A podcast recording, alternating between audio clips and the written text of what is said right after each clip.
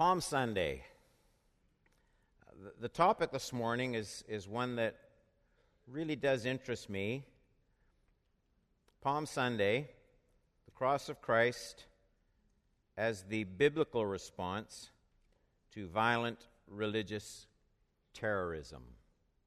The cross of Christ as the biblical response to violent religious terrorism. And the text is John chapter 18, verses 33 to 37. John 18. Hope you have your Bible with you. 33 to 37. Coming to the end of the earthly life of Jesus, his trial before Pilate 1833. So Pilate entered his headquarters again and, and called Jesus and, and said to him, Are you the king of the Jews?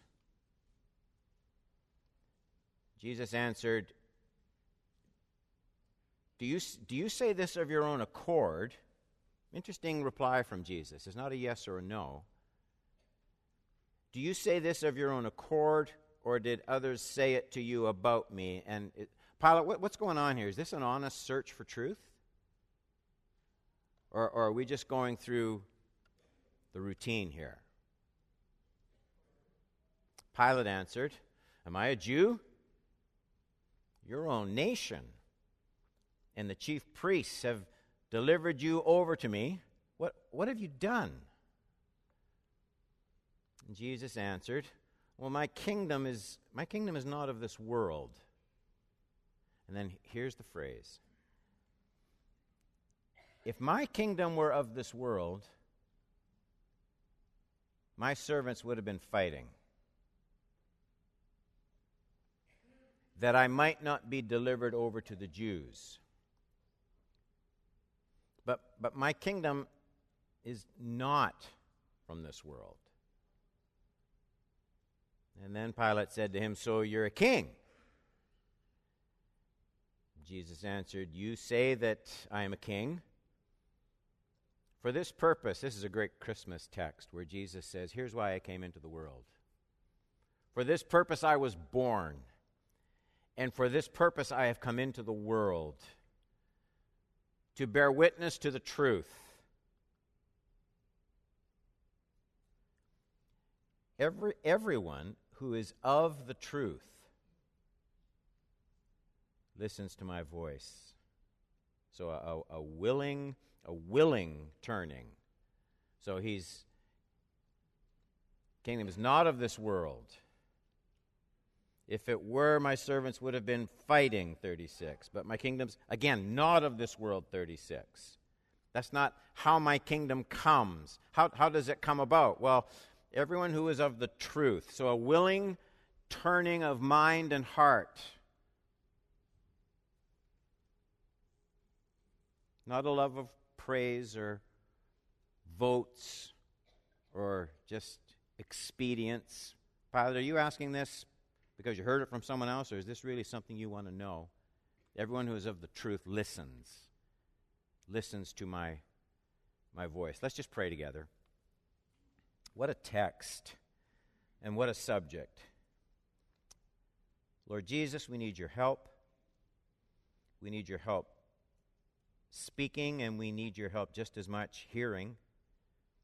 Both sides of the pulpit are frail without the touch of your Holy Spirit. And so do your work in our hearts and minds this day, I pray, in Jesus' name. Amen. I want to come back to that phrase in verse 36 in just a couple of minutes. Jesus answered, let me just show it to you. Jesus answered, My kingdom is not of this world. If my kingdom were of this world, if it were, my servants would have been fighting, that I might not be delivered over to the Jews. But my kingdom is not of this world. That's a very profound statement from the lips of Jesus. Those are very considered words, thoughtful words. Here's what made me sort of stop and think about this subject. Before we get to that, probably, I don't know, 13, years ago. Uh, I taught right through the book of Judges on Sunday mornings. I just finished reading through Judges, working through the Bible this year. And it just hit me again. There are some really disturbing passages in the book of Judges. I don't know when the last time you read it. Over and over again, you see the people of God fighting. I thought about that when I read this text from John 8 36. You see the people of God fighting. And that's difficult, but that's not the most difficult. What's really difficult is over and over again, you see the people fighting because God is commanding them to fight. They're driving out enemies they don't really even know. And they're doing so because obedience to God demands that they fight. Now, there have to be some people in this room who thoughtfully ask Is this how God works? Is it, our, is it our job to stand up and fight? I mean, physically fight. All who would oppose our God? Is, is that what God's heart is like? Is this the message we have to proclaim today? And the reason people wonder about those things is because they can see the fruit of that kind of approach in various places all around the world. There are segments of this world's religions that adhere to the principle that faithfulness to their God demands some kind of outward response to all who would blaspheme their God, sometimes violence. You can see the fruit of that kind of thinking kind of splattered all over the evening news. All sorts of people fight for the front page when it comes to claiming credit for retribution for their God. Now, in our text this morning, Jesus seems to say, This is not the way Father God works. He says, Because his kingdom is not of this world, his followers don't come fighting, physically fighting for his honor. He says they would, they would fight if his kingdom were of this world. He says that. But he says it isn't. My kingdom isn't of this world. So his disciples, except for a little flame of quick bravery in Peter, his, his disciples don't physically defend him. That's not the way his kingdom advances. Physical violence can't produce devotion or loyalty to the biblical creator God. You, you can't prove your love for Jesus through exerting physical violence. His kingdom, his kingdom cannot be advanced that way. That's what he says. Fair enough. But then what are we what are we doing? What are we going to do with this part of your Bible? Do you see what I'm saying? What are we going to do with this part of your Bible, the fat part? Is this a different God? Or has the God of the New Testament, and there are people who actually teach this, the God of the New Testament, same God, but he's kind of grown up. He's evolved into a higher being morally, somehow more gracious, more loving than he used to be in, in his Old Testament phase. How are we going to explain this? This is quite a topic for a Sunday morning. We don't cover it very often. And what difference does the cross, Palm Sunday, we're getting ready, Good Friday, what difference does the cross of Jesus, God the Son, make? So, all of that is sort of the theme of this Palm Sunday morning teaching. Point number one Before the death of Jesus Christ on the cross, the only way God could reveal himself as a holy God was to visibly punish the wicked.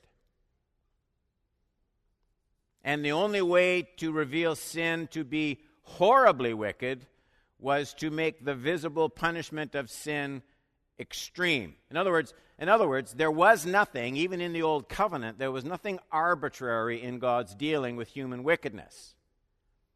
There are, there are places where God actually takes the time to explain his punishment of the wicked so that Israel wouldn't misunderstand what he was doing. One of those references is in Deuteronomy. Deuteronomy chapter 9, verses 4 and 5. The Lord speaking through the prophet to his people.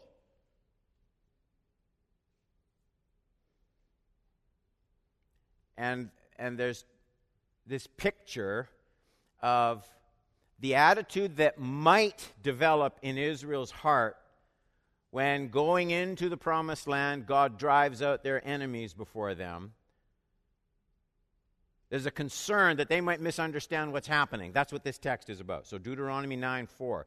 Do not say in your heart, after the Lord your God has thrust them out before you, do not say this. Do not say, it is because of my righteousness that the Lord has brought me in to possess this land. Whereas it is because of the wickedness of these nations that the Lord is driving them out before you. So it's not arbitrary, it's, it's, it's because of the wickedness, not because of your righteousness or the uprightness of your heart are you going in to possess their land.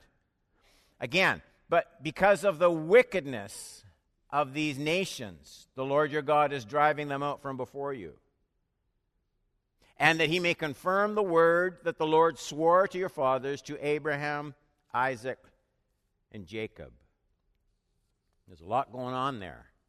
But in this, in this divine theocratic government, God wanted his own covenant people to, to see and to learn that there was a correlation very early in the stages of divine revelation. God wants them to see that there's a correlation between sinfulness and judgment. He wants to make that visible. And in this early time of divine revelation, before mankind had the full picture of God in Christ Jesus, before there were police forces and legal authority structures like we have today in society, before any of that, God was going to great lengths to create a sense of the seriousness, the culpability, and the weight of sin. And He would play it out right in front of them. How else would he do it? I mean, somehow people had to be made to see that rebellion against God is a huge problem, that it spills over into families, nations, children, with pain and misery and death, just, just as he had said to Adam and Eve in the garden. This is what it would do. But there's something else. God, God also revealed that while his judgment was severe, it was also mixed with great patience. There are several passages where God reveals his reluctance to display his judging wrath quickly or suddenly. Look at Genesis chapter 15. You know this account. As the sun was going down, a, a deep sleep fell on Abram. Behold, dreadful and great darkness fell upon him. And the Lord said to him, Know for certain that your offspring will be sojourners in a land that is not theirs, and will be servants there. By the way, Abraham himself never got one square foot of that promised land. Nothing. And they will be afflicted for 400 years. When was that going to be?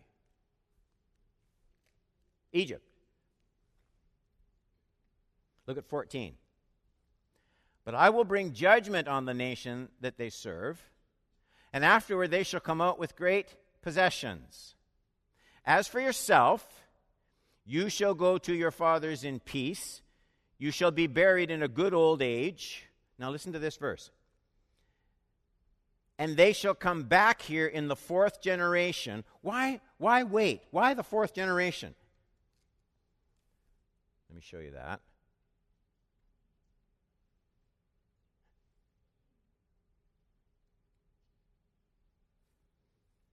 For the iniquity of the Amorites is not yet complete. Why, why would Israel, do you ever ask yourself, why would Israel have to spend 400 years in captivity? What a waste of time. Why so long? And the reason God gives is his own reluctance to rush judgment on the Amorites. They didn't yet deserve the full display of God's wrath, and so they weren't going to receive it. God was demonstrating that while his judgment was severe, it wasn't irrational, it wasn't random, and it wasn't exercised without great patience and long suffering. Now, that's just the beginning. The beginning of the explanation for the violence that you see commanded by God in the Old Testament. So, so far, on the surface of things, one would see very little difference between the actions of Yahweh and the actions of the world's violent religions. So we need to proceed a little bit further, a little bit deeper. Point number two. All through the Old Testament, God was preserving an earthly kingdom, an ethnic kingdom, and a political kingdom. I hope you sense the way I tried to hit on those words. All through the Old Testament, God was preserving an earthly kingdom, an ethnic kingdom, and a political kingdom. And here's the important point He is doing none of that in the new covenant. He's doing none of that in the new covenant. Remember the opening text. Jesus makes clear his kingdom is not of this world. But there was a time when God's kingdom was of this world. There was a time, and it's simply stunning how few Christians have really thought this through the, the, the central foundational point what God was doing through the Old Testament with the Jews is totally different from what he is doing in the New Testament with the church. It's not just slightly different, it's completely different. And if that isn't kept in mind, boy, it's, it's terribly hard to make sense of the scriptures. Just on the side, this, to my mind, is the fundamental flaw with linking up. This isn't what I'm preaching about, but this is the fundamental flaw with linking up the practice of infant baptism with the old covenant practice of circumcision, which is what's typically done. It's just as circumcision in the Old Testament was a sign of entering the old covenant, infant baptism in the New Testament is a sign of entering the new covenant. My, my thinking on that is the New Testament sign of believers' baptism is designed to show not continuity with circumcision, but contrast with circumcision. In the Old Testament, God was laying down all sorts of laws and regulations designed to protect the ethnic identity of the Jewish nation. And the outward sign of circumcision was the outward sign of ethnic identity. The ethnic identity was necessary because it was through this Jewish nation that God would birth the Savior, the Savior of the world. Jesus didn't just fall down from the sky like the snow that's falling outside right now. He was born in accordance with divine promise and expectation. This was one way God was prompting the nations to recognize Jesus when he was born. It's his mercy. He made the creation and preservation of the Jewish people a visible miracle against all odds. This is why God banished so many mightier Gentile nations with Israel, the smaller, the weaker nation. This is not God being racist. This is God's plan to eventually reach the whole world, and He's prompting the whole world to stand up and take note. This is why God provided the Jews with the miracle of the promised land. This is why God drove out the nations that rebelled against his plan to put the spotlight on Israel. He wanted to create a situation where people would would only be able to explain Israel in her promised land as an act of God. He was getting them ready, the whole world, the nations, getting them ready for Jesus. All that has to be kept in remembrance. The whole Old Testament has to be read with that understanding. God's harshness to the nations opposing his plan for Israel was a manifestation of his ultimate forthcoming grace for the whole world. But you have to see the plan.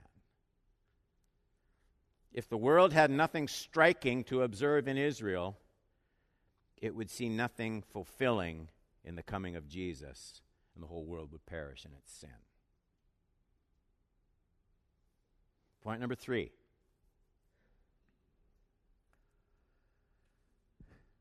with the coming of Jesus, the Savior, God's Old Testament purpose in dealing harshly with his enemies disappears. Here's the important point right up front God's plan is no longer to protect the ethnic identity of any one group. Did you hear it? God's plan is no longer to protect the ethnic identity of any one group. Those distinctions are now obliterated in Christ Jesus. Paul says so clearly.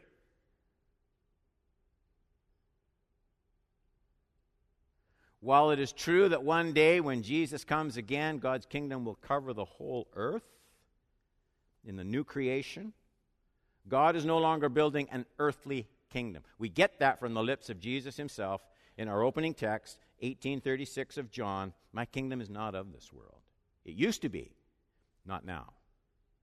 So either that registers or it doesn't. God is not maintaining the distinct identity of an ethnic kingdom. He doesn't need, this is why, he doesn't need regulations about diet, fabric, festivals, feast patterns. All of that's done. That's because in Christ he's calling all peoples of all races, from all nations, of all political stripes, with all different forms of government, from all the corners of the earth. That's his church.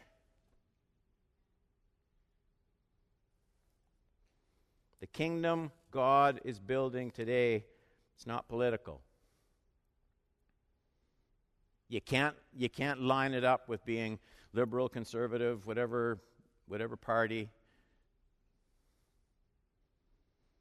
It will never be inaugurated by the passing of certain laws or the electing of certain leaders. It cannot be advanced in the courts. It cannot be extended through the raw exertion of power of any earthly kind to all who think they can somehow create a Christian society through the power structures of this world, Jesus would scream, No! My kingdom isn't of this world. It's not like that.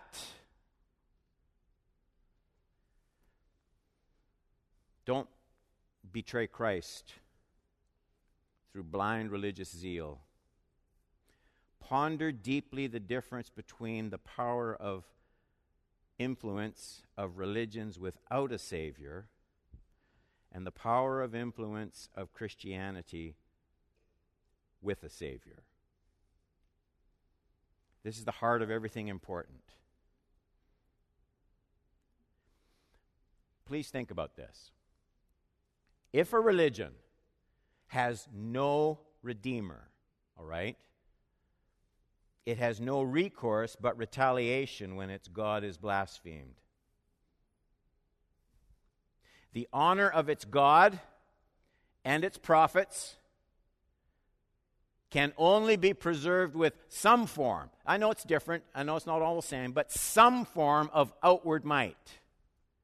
That's because without a redeemer, such a God or a prophet can only issue decrees and laws, and the future of any religion lies in its ability to ensure the dominance and the enforcement of those laws. There's no other road to success. No other road to success.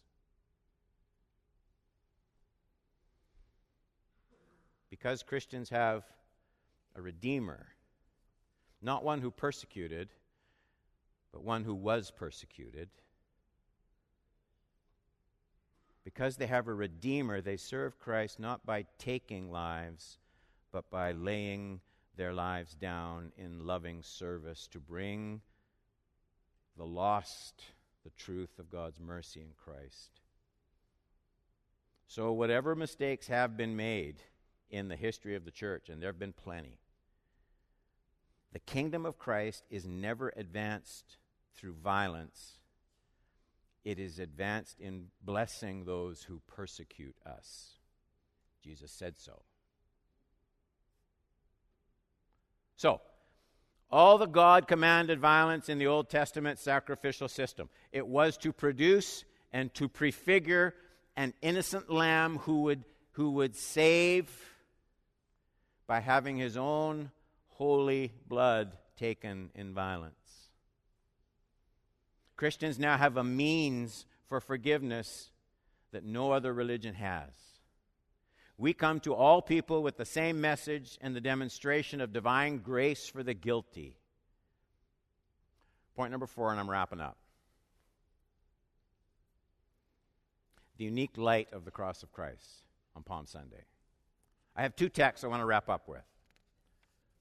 1 Peter 3 14 to 16.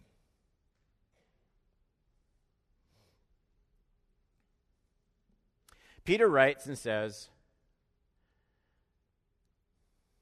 But even if you should suffer for righteousness' sake, you will be blessed. Have no fear of them. Who's this? The them. Well, they're experiencing intense persecution for their faith in Christ, violent persecution. Have no fear of them, nor be troubled. And, and he's going to say, You don't get even either. But in your hearts, in your hearts, regard, regard Christ the Lord as holy. You know these words always being prepared to make a defense to anyone who asks you for a reason for the hope that is in you. Yet do it with gentleness and respect, having a good conscience, so that when, when you're slandered, those who revile your good behavior in Christ may be put to shame. It's one thing, isn't it, to hold a conference on how we are to defend our faith. That's good and proper and important. But the real issue of this text is easily missed.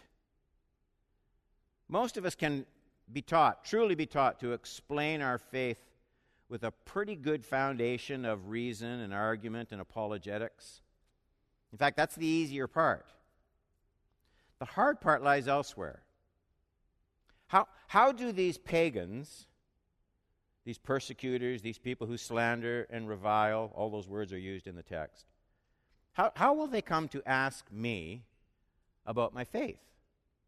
what makes people ask me about my faith?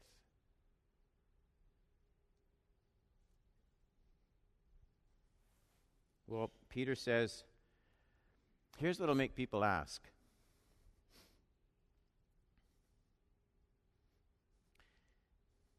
When you're mistreated, really mistreated, abused, wronged, when people gossip about you and your reputation is damaged, they're expecting a certain kind of response because that's what just about everybody does. And, and if in your response they see something like Jesus when he was violently attacked and killed and crucified, if they see something like patience and grace and gentleness and a response of love, they're, they're going to say, wait a minute, what is it? What makes you so different? And he says, there. Don't we get this all wrong? We pray. We sing choruses. We raise our hands. We close our eyes and we say, Oh God, be glorified in all the earth. Lord, use me to glorify your name. And the Lord says, All right, I'm going to do that. And he arranges, he arranges people to come into my life with nothing but ill will. And he says, if you're alert, and what happens is we usually think, well, that's Satan doing that to us. And it never dawns on us that this is God saying, Don, I'm about to give you a doorway big enough to drive a truck through with the gospel. This is what you were asking me to do, Don. And so the next time, well, let me, let me do the last text because it's even clearer. Matthew chapter 5. Matthew chapter 5. You know these words.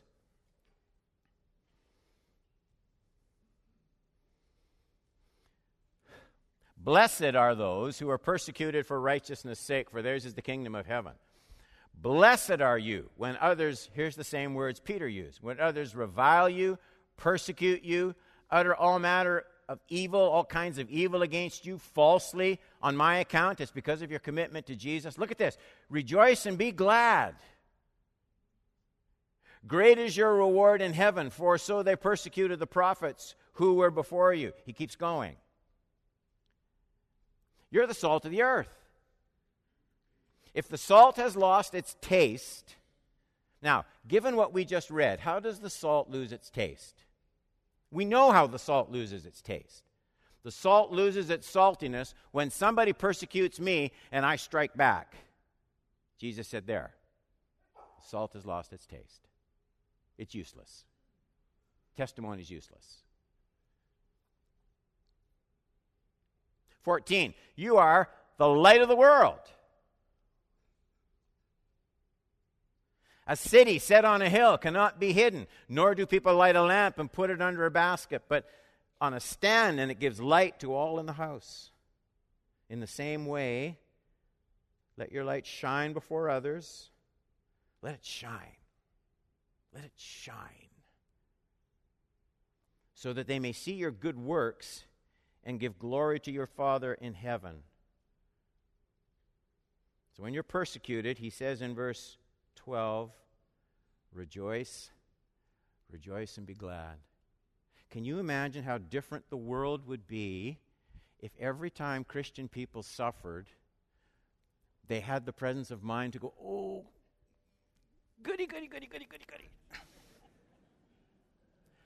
I have been handed the most glorious opportunity. You're saying, Pastor Don, you're being silly. Really? Jesus said, rejoice, be exceeding glad, didn't he? I'm not making it up.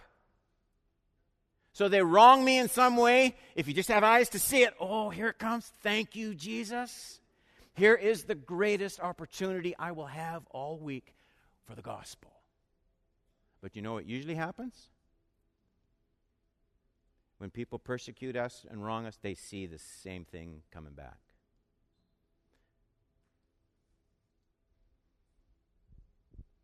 And they don't see the glory of Jesus. They don't see the glory of Jesus. Lesson in that Matthew text is the same as the Peter text. Peter, people can't be coerced. People can't be coerced into loving God. Morality can be legislated, but love for God, it can't be advanced through laws. And without love for God, people are still in their sins, no matter how moral they are. This is the difference in the kingdom of a Savior who laid down his life for our sins.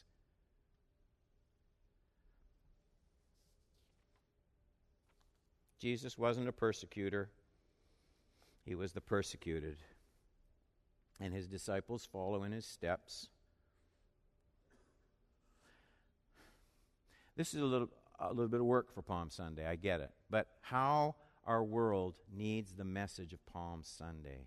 It's a truth that can't be spread through any other means than the outpoured sacrificial love and clear proclamation of gospel truth. To this day, and I'm speaking now right here, people still reject Jesus. Maybe not persecuting him, but ignoring him. Our, our text speaks of this. In verse 37, Jesus said, Everyone, everyone who is of the truth hears my voice. Everyone who is of the truth hears my voice. He speaks. He speaks. And he says, if you're if you have a truthful response to the voice of Jesus, you'll see your own sin. You'll see the holiness of God. You'll see the loving death of Jesus Christ, your Redeemer. If you're of the truth, you'll hear that.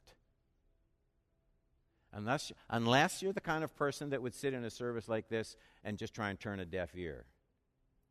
Think about something else. But people who are of the truth, they listen to Jesus. Let's just pray together.